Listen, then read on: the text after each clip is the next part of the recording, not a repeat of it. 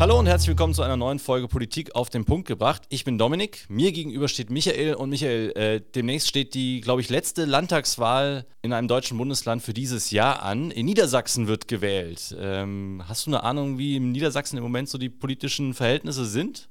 Hast du es auf dem Schirm? Also klar, man hat es auf dem Schirm. Im Detail kenne ich mich da jetzt nicht aus. Also es gibt ja die große Koalition in Niedersachsen. Man kennt den Ministerpräsidenten. Man weiß, dass VW dort eine große Rolle spielt. Ja. Dass jetzt danach das Thema Atomkraft mit aufs Tableau kommt. Generell Energie. Also in Niedersachsen wird ja viel Windenergie produziert, aber kein Gas gefördert oder nicht mit Fracking gefördert. Also es gibt viele Themen, die da mit aufschlagen. Aber so im Detail bin ich da jetzt nicht drin. Du? Du weißt mehr als ich. Muss ich ganz ehrlich gestehen, Niedersachsen ist für mich relativ weit weg und ich bin in der politischen Landschaft in Niedersachsen gar nicht drin. Und deswegen haben wir gesagt, wir wollen uns, also dich und mich, aber auch alle, die jetzt zuhören, mal ein bisschen in Sachen Niedersachsen auf Vordermann bringen. Und ja, haben einen Experten eingeladen, der sich sehr gut auskennt in der politischen Landschaft in Niedersachsen. Prof. Dr. Simon Franzmann, er ist Direktor des Göttinger Instituts für Demokratieforschung. Und unser studentischer Mitarbeiter Tim hat mit ihm gesprochen. Tim kennt ihr vielleicht aus dem anderen Podcast, den die Union Stiftung betreibt, Politische Seiten. Und Tim spricht mit Simon Franzmann ja über Niedersachsen, über die politische Landschaft, wer zur Wahl steht, wer die Spitzenkandidaten sind. Und um welche Themen es denn wirklich geht? Geht es um Niedersachsen-Themen, also geht es um VW oder geht es um die großen Bundesthemen, um den Krieg in der Ukraine, um die Energiesicherheit? Und was heißt das denn für die Wahl? Wird es nochmal eine große Koalition geben? Werden sich die Machtverhältnisse verschieben? All das fragt Tim, einen Experten, der sich damit auskennt. Und das ganze Interview hört ihr jetzt. Tim mit Simon Franzmann zur Wahl in Niedersachsen. Hallo und herzlich willkommen. In dieser Sonderfolge vertrete ich Dominik und Michael und ich habe heute einen ganz besonderen Gast bei mir. Unser Gast heute ist Professor Simon Franzmann. Er ist Politikwissenschaftler und Direktor des Instituts für Demokratieforschung in Göttingen. Dort ist er seit 2021 Professor und ich stelle ihn kurz vor. Er ist gebürtiger Kölner, hat 2017 habilitiert an der Heinrich-Heine-Universität in Düsseldorf und hat auf seinem akademischen Weg mehrere Lehrstuhlvertretungen ausgeübt, unter anderem in Greifswald, an der LMU München und in Siegen. Wobei unter anderem ist falsch gesagt, das waren ja die 3 Stationen. Ja, genau. Genau. Und er war Professor in Siegen von 2020 bis 2021 und bis ihn der Ruf ereilt hat, 2021 im April eine Professur in Göttingen anzutreten. Seine Forschungsschwerpunkte sind die Theorie und Empirie des Parteienwettbewerbs, was auch der große Grund ist, warum wir Professor Franzmann heute zu uns eingeladen haben, und Opposition, Populismus und Extremismusforschung. Studiert hat er Politikwissenschaft und Volkswirtschaftslehre, also haben wir heute einen großen Experten in diesem interessanten Gebiet vor uns. Herr Professor, ich bin mir sicher. Herr Professor Franzmann, ich freue mich, dass Sie heute bei uns sind und freue mich auf das Gespräch. Fangen wir an mit dem großen Thema Niedersachsen. Am 9. Oktober, das ist übernächsten Sonntag, wird der neue Landtag gewählt. Aber wie sieht denn eigentlich die Parteienlandschaft in Niedersachsen aus? Wir haben in der Bundesrepublik von Bundesland zu Bundesland verschiedene Parteien, die vertreten sind, die Bundesland Geschichte quasi dominieren. Wie ist denn da die Situation in Niedersachsen? Wir haben in Niedersachsen eine spezielle Situation, wenn man sich den Landtag anschaut, im Vergleich zu dem Wahlergebnis. Wir haben gerade 4 Fraktionen, klassischerweise SPD, CDU, Grüne und FDP. Und da fällt Ihnen auf, da fehlen vielleicht welche im Vergleich zum Bundestag. Die AfD ist im Landtag vertreten, aber nicht mehr Fraktionsstärke. Ist 2017 mit 9 Abgeordneten eingezogen. Sie hat nur noch 6 Abgeordnete, weil 3 ausgetreten sind und hat damit den Fraktionsstatus verloren. Und die Linke hat es im letzten Wahlgang auch nicht geschafft. Wir haben in Niedersachsen traditionell noch sehr starke klassische Volksparteien, also SPD und CDU sind hier noch in der Lage, so gehen wir bisher von den Umfragen aus, über 30% zu generieren für sich. Je nach Wahl ein wenig unterschiedlich. Wir haben insgesamt auch eine sehr moderate Landschaft. Alle Parteien sind hier auf Landesebene etwas gemäßigter als viele andere Landesverbände. Die SPD ist deutlich wirtschaftsfreundlicher. Das ist sicherlich weiterhin auch über die Grenzen Niedersachsens bekannt, seit Gerhard Schröder und anderen. Aber es passt insgesamt zur politischen Kultur Niedersachsens. Alle Parteien sind etwas gemäßigt, mit einer kleinen Ausnahme, den Grünen, die hier einen Großteil ihrer Anti-AKW-Wurzel haben, dass die Gegnerschaft gegen die Atomenergie kommt quasi aus Niedersachsen, wenn Sie so wollen. Das prägt den Grünen Landesverband bis heute, gilt innerhalb der Grünen Partei immer noch zusammen mit Berlin als einen der linkeren Landesverbände. Und das hat auch Auswirkungen, die wir sicherlich gleich auch besprechen werden, auf die möglichen Koalitionsfindungen. Wir haben eine FDP, die ähnlich wie in vielen anderen Bundesländern immer mal wieder in den letzten Jahrzehnten mal zwar geschwankt hat zwischen einer Koalition mit der SPD und der CDU, dann aber doch seit Ernst Albrecht, das war ja in den 70er Jahren dann sehr stark, zusammen mit der CDU regiert hat, sich auch so wahrgenommen hat. Und wir haben immer noch, auch im jetzigen Wahlkampf, immer so Lagerwahlkampfsanklänge zwischen Rot-Grün auf der einen und Schwarz-Gelb auf der anderen Seite, was ein gewisser Anachronismus ist. Aber die FDP ist hier vor allem auf dem Land stark, gar nicht so sehr in Universitätsstädten. Und bislang, was die AfD angeht, war die AfD hier vergleichsweise schwach. Sie ist mit 6,2% beim letzten Mal in den Landtag eingezogen.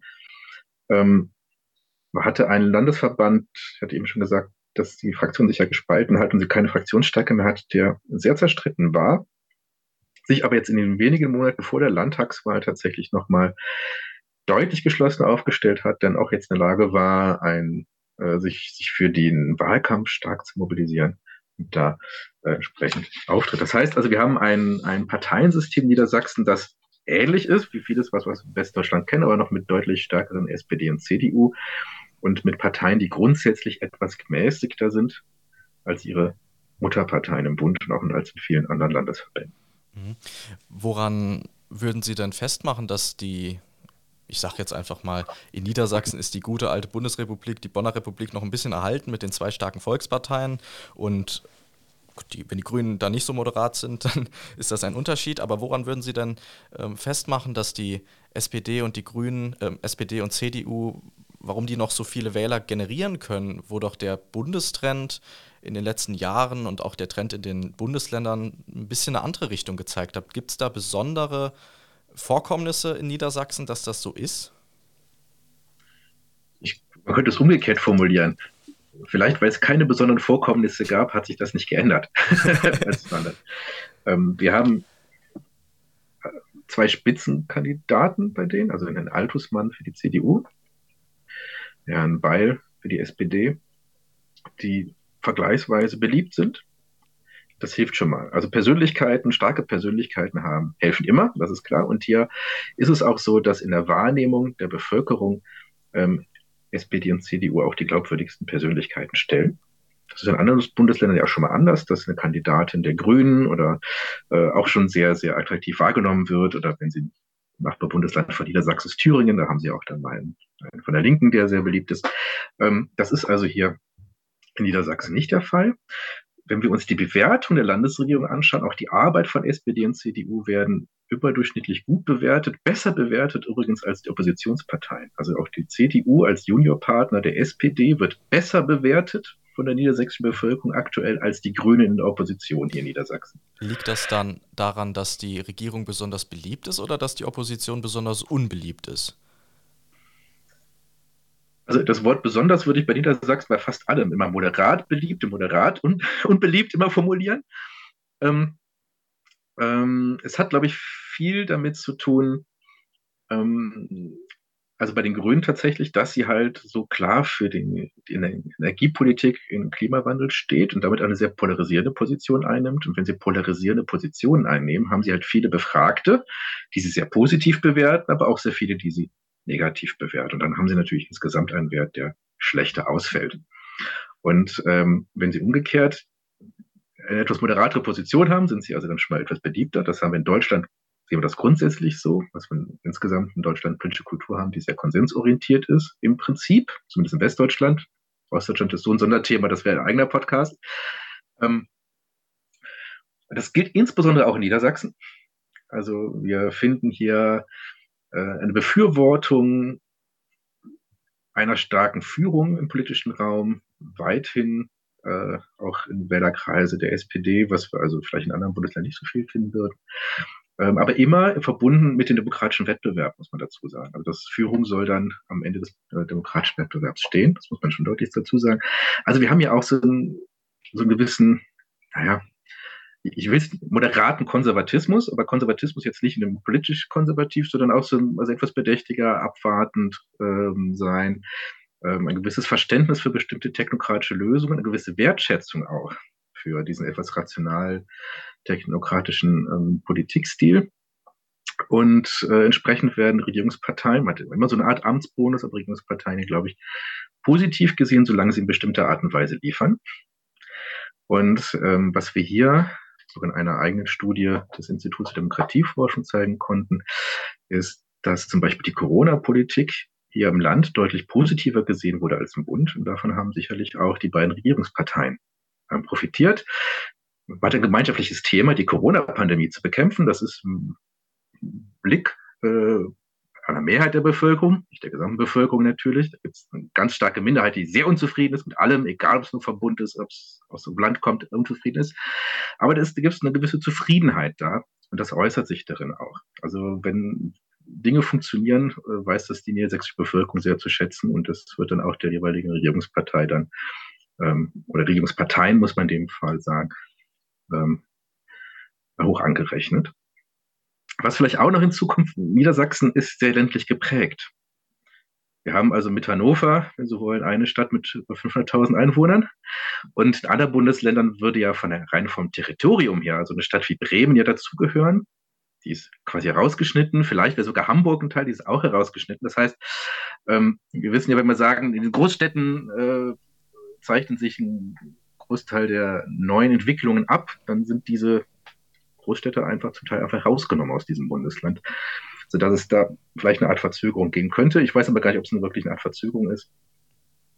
Es passt sehr einfach zur niedersächsischen Grundbefindlichkeit, glaube ich, was SPD und CDU hier auch an Politik verkörpern, auch mit Persönlichkeiten verkörpern. Wenn Sie ja gerade angesprochen haben, den Split zwischen Stadt und Land, Stephan Weil war ja auch vorher Oberbürgermeister von Hannover, bevor er Ministerpräsident in Niedersachsen wurde. Das hat ja auch gezeigt, dass er sowohl die Städter für sich gewinnen konnte, als auch nachher bei der Landtagswahl quasi alles, auch die Landbevölkerung. Das ist ja auch nochmal besonders hervorzuheben. Sie sagten, die Bürger sind zufrieden mit der Corona-Politik gewesen, weitestgehend. Die Bürger honorieren, wenn Regierungsparteien wirklich was, im Saarland sagt man, was schaffe, was arbeiten, was Anständiges tun. Und Sie haben gesagt, die SPD ist wirtschaftsfreundlicher. Für mich ergibt sich da so ein kleines Gesamtbild, dass die Puzzleteile fügen sich zusammen, weil was Menschen oder Wähler oft bei der SPD vermissen und bei der CDU wiederum gefunden haben, war immer der Hang zur Wirtschaftsfreundlichkeit, dass die Leute gesagt haben, die Arbeitsplätze sind uns wichtig. Jetzt ist Niedersachsen ja ein großes Autoland. Spielt das da eine Rolle, dass die SPD ausgerechnet im Autoland Niedersachsen ein bisschen wirtschaftsfreundlicher ist? Antwort ja. Ich weiß aber nicht, ob es wirklich am Autoland liegt. Also es ist auch sehr landwirtschaftlich geprägt. Die Landwirtinnen, muss man allerdings sagen, die sind sehr unzufrieden fast mit allen Parteien. Also da könnten zum Beispiel die AfD profitieren, eine Zeit lang davon die FDP profitiert, die jetzt aber natürlich als Teil der Ampelkoalition gesehen wird und damit als Teil des Establishment, mit dem viele Landwirte einfach unzufrieden sind. Da kann es also durchaus sein, dass der Personen zur AfD neigen. Auch der AfD-Landesvorsitzende ist zum Beispiel ein Landwirt, ist allerdings nicht der Spitzenkandidat, Herr Rings. Es gibt einen anderen Spitzenkandidaten, Herr Martin Schäfsky. Aber die Frage ging um die SPD und ihre Wirtschaftskompetenz oder Wirtschaftsnähe. Und das ganz Spannende ist, eben gerade gekommen von der Forschungsgruppe Wahlen, wenn wir die Kompetenzen der Parteien anschauen, dass hier die SPD mit 29% Punkten vor, also insgesamt zugerechnet werden, wer ist am kompetentesten im Bereich Wirtschaft. Die CDU hier nur 24% hat. FDP kommt auf 3%. Das ist ungewöhnlich und das ist etwas, wovon die SPD profitiert, natürlich aber auch in jedem anderen Bundesland profitieren würde. Dass also Themen wie Wirtschaft, aber auch innere Sicherheit, muss man sagen. Sie haben hier mit Pistorius sehr profilierten Innenminister, Themen sind, die normalerweise für die CDU ein Gewinnerthema wären bei Landtagswahlen. Da hat die SPD höhere Kompetenzwerte. Oder zumindest vergleichbare Kompetenzwerte, muss man aufpassen. Also zumindest so, dass bei der inneren Sicherheit muss man sagen, also so, dass es vergleichbar ist, sodass die CDU, die hat es zwar anfangs ja auch versucht, im Wahlkampf ein bisschen zu punkten, ähnlich wie Nordrhein-Westfalen, auf Clankriminalität zu setzen. Das hat sie dann hinterher zurückgenommen, weil das auch nicht mehr so im Vordergrund stand jetzt als wichtigstes Thema. Wie gehen denn die Bürger mit den aktuellen Themen, die sich ja auch bundespolitisch ergeben, um? Spielen die Themen, die im Bund eine Rolle spielen, in Niedersachsen eine Rolle? Und was für Themen sind denn aktuell wirklich niedersächsische Themen? Wir hatten im Saarland, als wir im März gewählt haben, hat klar der Bund eine Rolle gespielt, aber es sind auch oft typisch saarländische Themen, die Problematik der Fortwerke, wie ist das mit der Schule, überhaupt Bildung spielt ja immer eine Rolle, ich bin sicher, da kommen wir gleich noch zu. Was sind denn speziell niedersächsische Themen bei dieser Wahl? Was ist für die Menschen dort besonders wichtig? Das ganz spezielle Thema, Sie haben es eben schon genannt, Schule, Schule und nochmal Schule. Das ist ein bisschen, ein klein wenig in den Hintergrund geraten. Also wenn wir jetzt, wir haben eine große Wetterlage, auf die wir gleich auch noch eingehen. Wenn die nicht so wäre, wie sie ist, würde, glaube ich, fast ausschließlich über Schule diskutiert werden im Moment. Neben der Klimapolitik und neben Mobilität, und da geht es bei Mobilität in Niedersachsen immer darum, wie binden wir das Land ein, also die ländlichen Regionen, die vielleicht nicht so gut mit dem öffentlichen Nahverkehr angebunden sind. Schule ist ein ganz wichtiges Thema, bleibt weiterhin vorne. Das ist so. Und das dominierende Thema im Moment ist Energiepolitik. Wäre es ohnehin gewesen, also wir haben extra eine Programmanalyse gemacht, Kollegin mich unterstützt, Frau Riedmann und Herr Ziller, uns die Wahlprogramme sehr vertieft angeschaut, kann das mittlerweile auch quantifizieren. Und da sehen wir schon, dass Klimapolitik auch vorher schon stark angelegt war im Programm. Also wir hatten auf der einen Seite natürlich die Grünen, die das stark in den Vordergrund stellen und damit auch Energiepolitik in den Vordergrund stellen und dort auch als kompetenteste Partei wahrgenommen werden. Mit großer Gegnerschaft natürlich auf anderer Seite, einerseits natürlich die AfD. Und durch die aktuelle Entwicklung ist das Thema ganz dominierend. Und das sehen wir jetzt auch in allen Umfragen. Es ist ganz stark nach oben geschossen, das Thema Energiewende. Und hier sieht man halt auch starke Unterschiede. Einerseits der Grünen und auf der anderen Seite dann CDU und FDP. Also eine Blockbildung sich zeitweilig abzeichnete, die eigentlich so ein bisschen überwunden werden sollte. Bildung hatte ich eben genannt. Schule, Ausbildung ist ein wahnsinniges Thema. Allerdings natürlich auch Inflation, Preisentwicklung. Genau, und Umweltschutz, Klimawandel und das allgemein sagen würde, Mobilität und Verkehr. Das sind die Themen, die hier die niedersächsische Bevölkerung umtreiben. Und ich denke, dass ohne die aktuellen Entwicklungen wäre zumindest das Thema Inflation, Preisentwicklung nicht so stark im Vordergrund. Mhm. Beim Thema Bildung, worüber genau wird denn da diskutiert? Ich kann mich daran erinnern, die letzten Monate vor der Wahl gab es im Saarland ein Kopf-an-Kopf-Rennen zwischen den Vorschlägen G8, G9, wie ist das mit der gymnasialen Oberstufe? Nach wie vielen Jahren wird der Schüler zum Abitur geführt? Wie ist das in Niedersachsen? Ist da eher der Fokus auf der Grundschule, auf der beruflichen Bildung oder auch das alte Thema G8, G9? Es geht vor allem um Unterrichtsversorgung. Beim TV-Duell war ganz spannend zu sehen, hat der Althusmann direkt auch damit Werbe gemacht, dass er sagt, mit ihm gibt es garantiert 100% Unterrichtsversorgung. Im Moment sind sie bei 98%.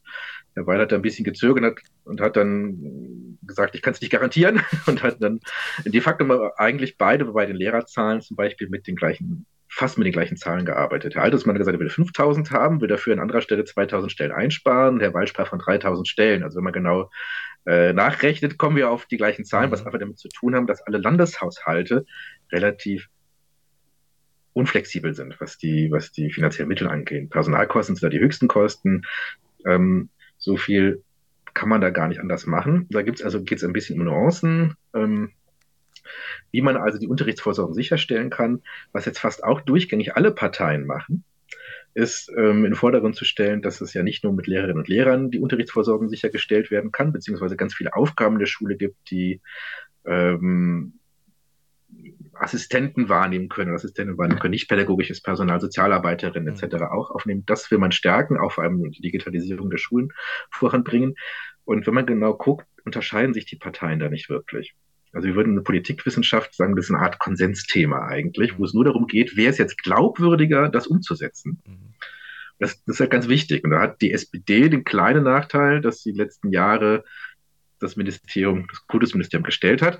Ein Nachteil, den sie fast immer bei Landtagswahlen haben. Haben sie mehrere Jahre die Ministerin oder den Minister für Schule und Bildung gestellt, werden sie dafür verantwortlich gemacht, natürlich nicht ganz zu Unrecht verantwortlich gemacht und haben dann natürlich eine Art Glaubwürdigkeitsproblem, wenn sie sagen, wir wollen das alles ändern. Und jetzt ist die CDU auch in der Regierung und dann schieben sich natürlich SPD und CDU ein bisschen so den schwarzen Peter zu. Dann ist auch nicht so lange her, dass die Grünen mal in der Regierung waren, dass die FDP mal in der Regierung war, ist auch noch nicht so lange her. Niedersachsen können sich zumindest noch ein paar, dran erinnern. Da muss man dann schauen, wie sich's auswirkt. Im Moment würde tatsächlich hier auch die höchsten Kompetenzen noch der SPD, knapp vor der CDU und den Grünen zugesprochen in dem Bereich.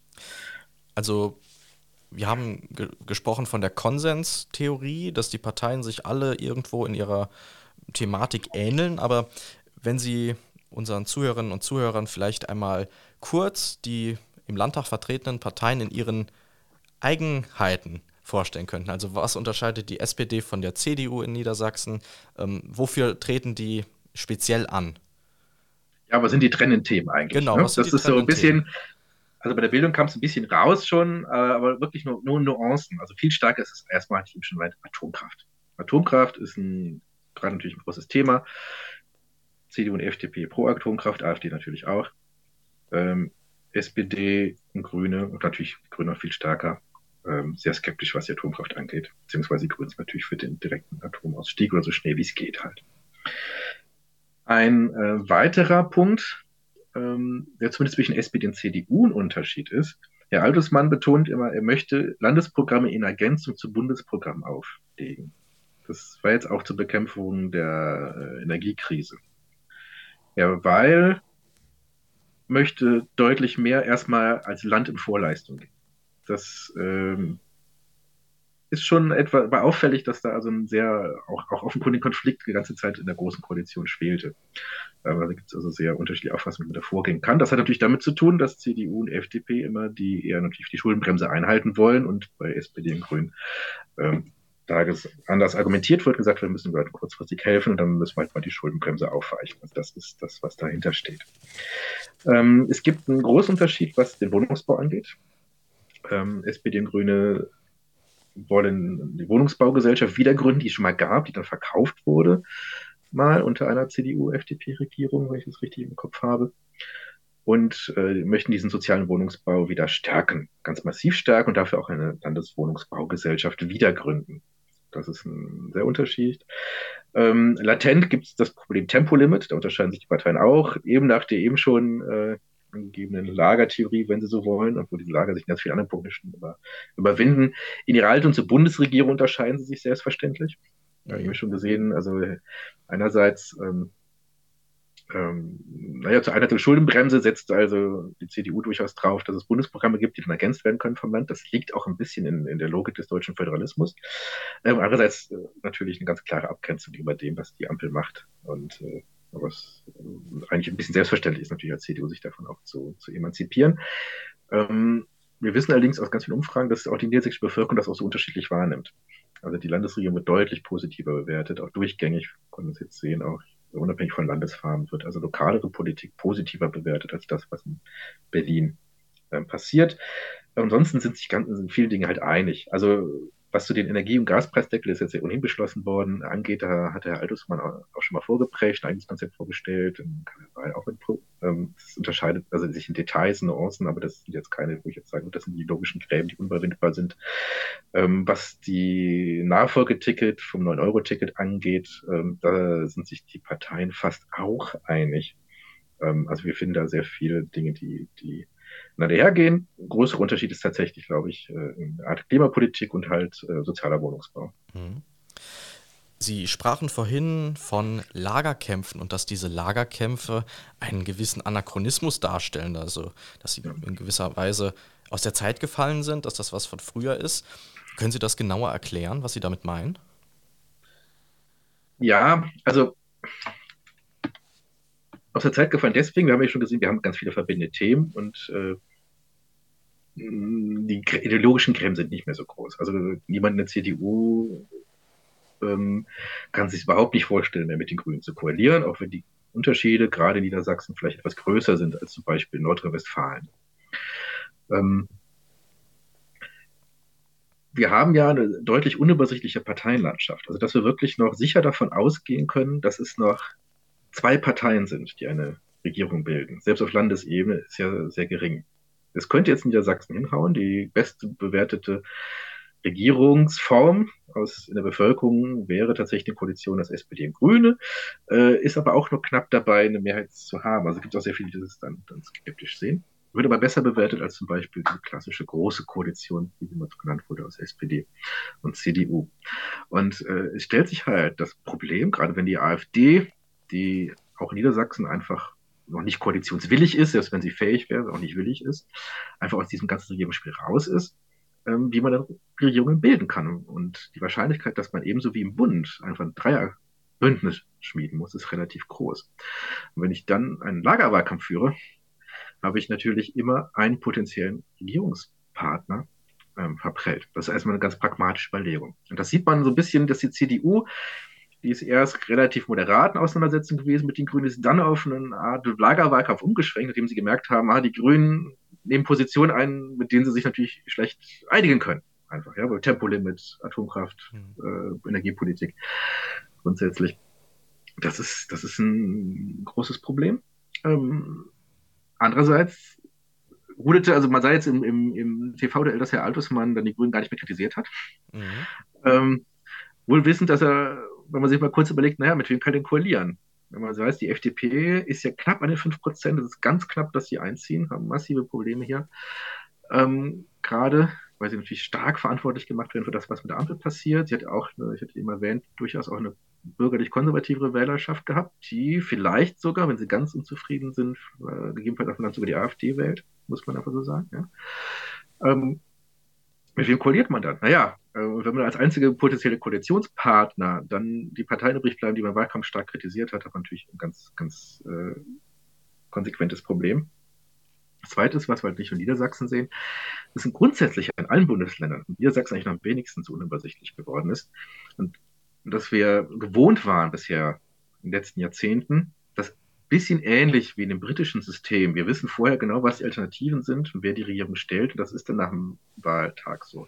Das ist ja in Ländern wie in den Niederlanden schon, also fast nie so gewesen, sondern dann ist dann diese endgültige Mehrheitsbildung, das Thema angeht, quasi dann, wenn Sie wollen, nach dem Wahltermin passiert, wo man dann erst sieht, wie sie lehnen denn die Mehrheiten aus. Das ist halt wirklich im angelsächsischen Verständnis, was wir ja so auch mitgetragen haben, das hat ja auch was für sich, weil klar identifizierbare Unterschiede, man hat ja auch lange auf Landesebene sogar noch Einparteienregierung gehabt, die zum Beispiel begünstigt werden über das Wahlsystem, auch in Niedersachsen übrigens, es gibt mit die Hond ein Verrechnungsverfahren, was ein bisschen die großen Parteien auch bevorzugt, also man hatte auch so minimale Push hin, die Regierungsbildung in der Richtung auch zu erleichtern, das ist auch wünschen, also kann wünschenswert sein, aber wir haben das Problem, wenn die sich im Parteiensystem so weiter fragmentiert, wie kann man eine Regierung bilden? Und wenn sie natürlich im Wahlkampf sich vorher schon so stark bekriegt haben, dass wir hinterher kaum noch von ihren Positionen abrücken können, weil sie gesagt haben, auf keinen Fall werden wir Position X, Y oder Z nehmen, müssen jetzt sich aber den Koalitionspartner einigen, ist das natürlich ein wahnsinniges Problem, mit dem wir uns in Deutschland grundsätzlich in den nächsten Jahren auseinandersetzen müssen. Dass es sehr viel stärker darum geht, wer hat vielleicht ein verbindendes Narrativ zwischen möglichen 3 Koalitionspartnern, die früher mal wirklich vielleicht in anderen Lagern waren. Also ein bisschen ähnlich für das Problem, was jetzt die Ampel hat, dass sie durchaus einen gesellschaftlichen Aufbruch formulieren wollte. Man sagen kann, das ist vielleicht rein von der Papierform her gelungen und dann hat sich natürlich jetzt die Welt so gedreht, dass das plötzlich wieder natürlich in allen Ecken und Enden knirscht und sie schauen muss, dass sie also gar nicht so schnell hinterherkommen, ein neues Narrativ zu finden, wie die Welt sich ändert und sich da zusammenfinden kann. Aber da stehen wir überall davor und es wird spannend, wie man sich da findet. Das wird kurzfristig, und das ist in Niedersachsen auch immer über Personen gehen. Mhm. Also hinter welcher Person kann man sich am besten versammeln? Das scheint im Moment hier in der Wahrnehmung der niedersächsischen Bevölkerung Herr Weil zu sein, auch wenn Herr Althusmann nicht unbeliebt ist. Also Herr Althusmann wäre sicherlich jemand, der auch in der Lage wäre, so ähnlich wie in Schleswig-Holstein eine Jamaika-Koalition anzuführen. Aber Herr Weil hat hier einfach die höchsten Beliebtheitswerte, auch lagerübergreifend. Das sieht man ganz deutlich. Und das wird wahrscheinlich einen Ausschlag geben, dass im Zweifelsfall, wenn es nicht für Rot-Grün reicht, und die SPD aber tatsächlich stärker ist als die CDU und die FDP, sagen wir mal, käme im Landtag, dass es sogar zu einer Ampel kommen könnte. Da sind wir mal gespannt, wie es dann am nächsten Sonntag aussieht. Heute kamen die Spezialumfragen der Forschungsgruppe Wahlen heraus. Gibt es da Neuigkeiten, die gestern zum Beispiel noch etwas anders aussahen? Können Sie uns da ein bisschen informieren? Was heißt gestern ein bisschen anders aussahen? Ich glaube, in den anderen Umfragen war zum Beispiel der Stimmenanteil der AfD etwas geringer. Also hier ist bei der Forschungsgruppe Wahlen der Stimmenanteil der AfD tatsächlich bei 11% prognostiziert. Ja, also gestern, also in der Vorbereitung auf das Gespräch, habe ich mir die Umfragen angeguckt. Eine, ich weiß nicht, Forschung Forsa oder Infratest Teamup, da war die AfD noch bei 9%. Also wir sehen, es ist eine Bewegung da. Also, ob eine Bewegung da ist, da wäre ich ganz vorsichtig. Ja. Also was die demoskopischen Institute machen, das ist eine ganz hohe Kunstform. Da hat immer Verzerrungen in der Befragung. Viele Leute trauen sich auch nicht wirklich zu sagen, wen sie wählen wollen. Das kann man in Niedersachsen durchaus auch für die AfD vermuten. Die AfD wird nämlich in Niedersachsen vom Verfassungsschutz überwacht, weil sie einen sehr starken Anteil eine Zeit lang vom Flügel hatte und auch wirkliche nachweisbare Kontakte in Feldern, die halt an Verfassungsschutzüberwachung klassischerweise nach sich ziehen. Obwohl das nicht für die gesamte Partei gab, das ist so, ne? Das kann man hier nicht abreden. Also da gehe ich davon aus, dass viele Personen, die halt gefragt werden, nicht direkt sagen, sie würden die AfD wählen wollen. Und dann haben sie als Meinungsforschungsinstitut natürlich das Problem, das hochzurechnen. Und dann ist es offenkundig so, dass die Forschungsgruppe Wahlen jetzt hier zum Schluss vorgekommen sind, der Stimmenanteil wird etwas höher sein als bei den anderen. Weil Sie jetzt da zwei Institute miteinander vergleichen, dann würde ich sagen, ist da eine Bewegung drin? Weiß ich nicht, müsste man, das können uns leider nur die Personen sagen, die diese Rohdaten haben. Das ist immer so eine Kunstfertigkeit, aber wir sehen ganz deutlich, die AfD legt zu. Und sie wird, wir haben letztes Mal noch bei 6%, und eigentlich ist Niedersachsen kein populistisches Land. Also wenn wir Populismus verstehen als eine Verbindung einer Form eines bestimmten Anti-Establishment, Haltung, einer bestimmten Volkszentrierung, verbunden mit dem Glauben, es gäbe die eine Politik, die umgesetzt werden müsse, und es gibt nur eine korrupte Elite, die verhindert, dass das umgesetzt wird. Dieser Gedanke, der so allgemein akzeptiert als Populismus in der Politikwissenschaft bezeichnet wird, das ist nicht so weit verbreitet in Niedersachsen, ja, weil sie durchaus ein sehr hohes Vertrauen in die handelnden Personen haben.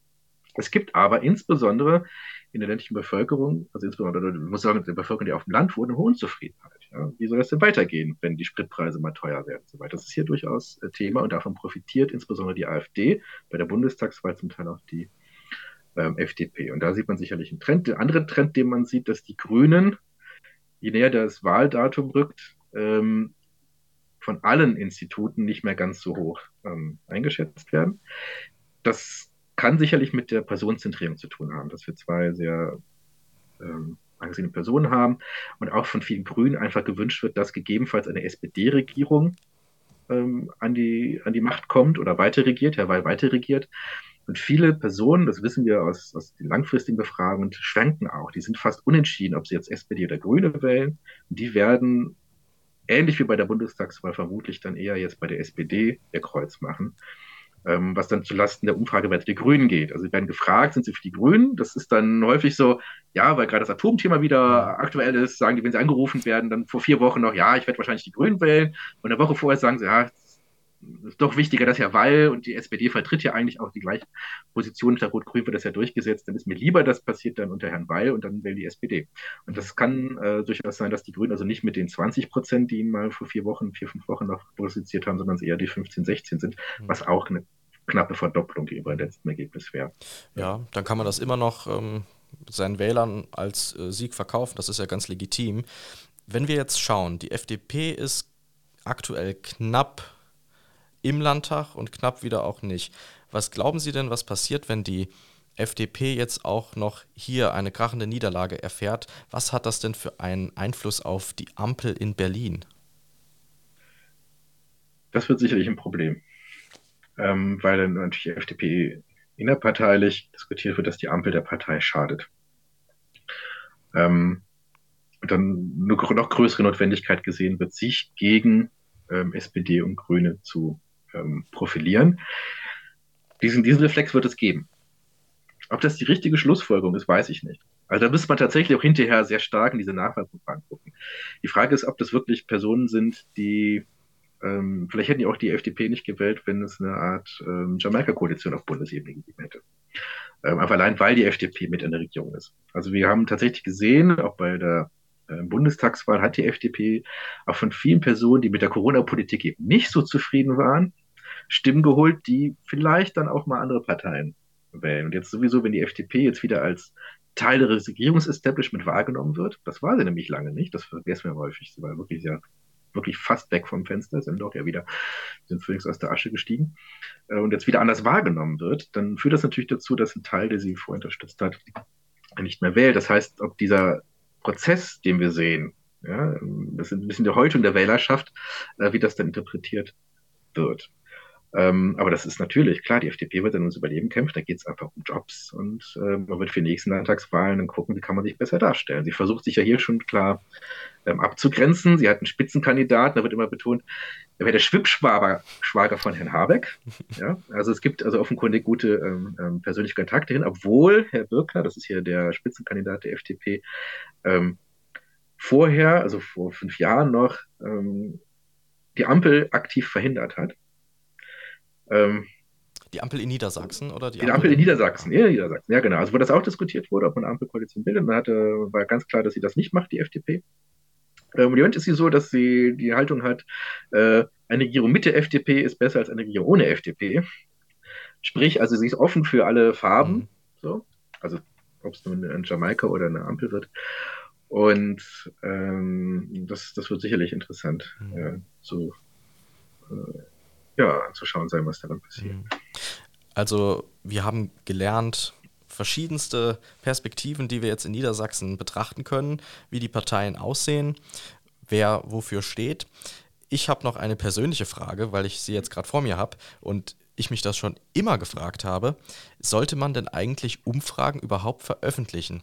Weil ich habe beim Umfragen oft das Gefühl, dass sie im Grunde dem dienen, der am weitesten vorne liegt. Das war im Saarland schon so, da gab es ein Kopf-an-Kopf-Rennen und nachher will man ja eigentlich schon lieber auf der Seite der Gewinner sein und der den Vorsprung hat, der baut den dann auch meistens aus. Jetzt weiß ich nicht, ob dieser Zusammenhang wirklich existiert oder ob der nur ein Gefühl ist, aber ich habe bei Umfragen oft das Gefühl oder den Eindruck, dass die im Prinzip auch mal nicht unbedingt jeden Tag von morgens bis abends durch die Medien gepeitscht werden müssten. Das ist so mein Eindruck. Wie sehen Sie das denn? Da gibt es Forschung zu, die sich genau mit dieser Frage beschäftigt.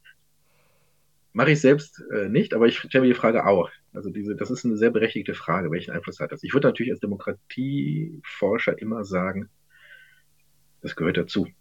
Also wir müssen ja auch den Parteien die Möglichkeit geben, auf die Wählerinnenwünsche einzugehen. Wie wollen sie die denn rausfinden, wenn sie nicht regelmäßig sie befragen? Klar, man kann auf die Wahlurne abwarten, aber dann wissen wir auch noch, wo sie das Kreuz gemacht haben, warum haben sie das Kreuz gemacht. Es gibt ja nicht nur diese klassischen Sonntagsfragen, die gefragt werden. Wir fragen ja, die Meinungsforschungsinstitute fragen ja auch nach den wichtigsten Problemen.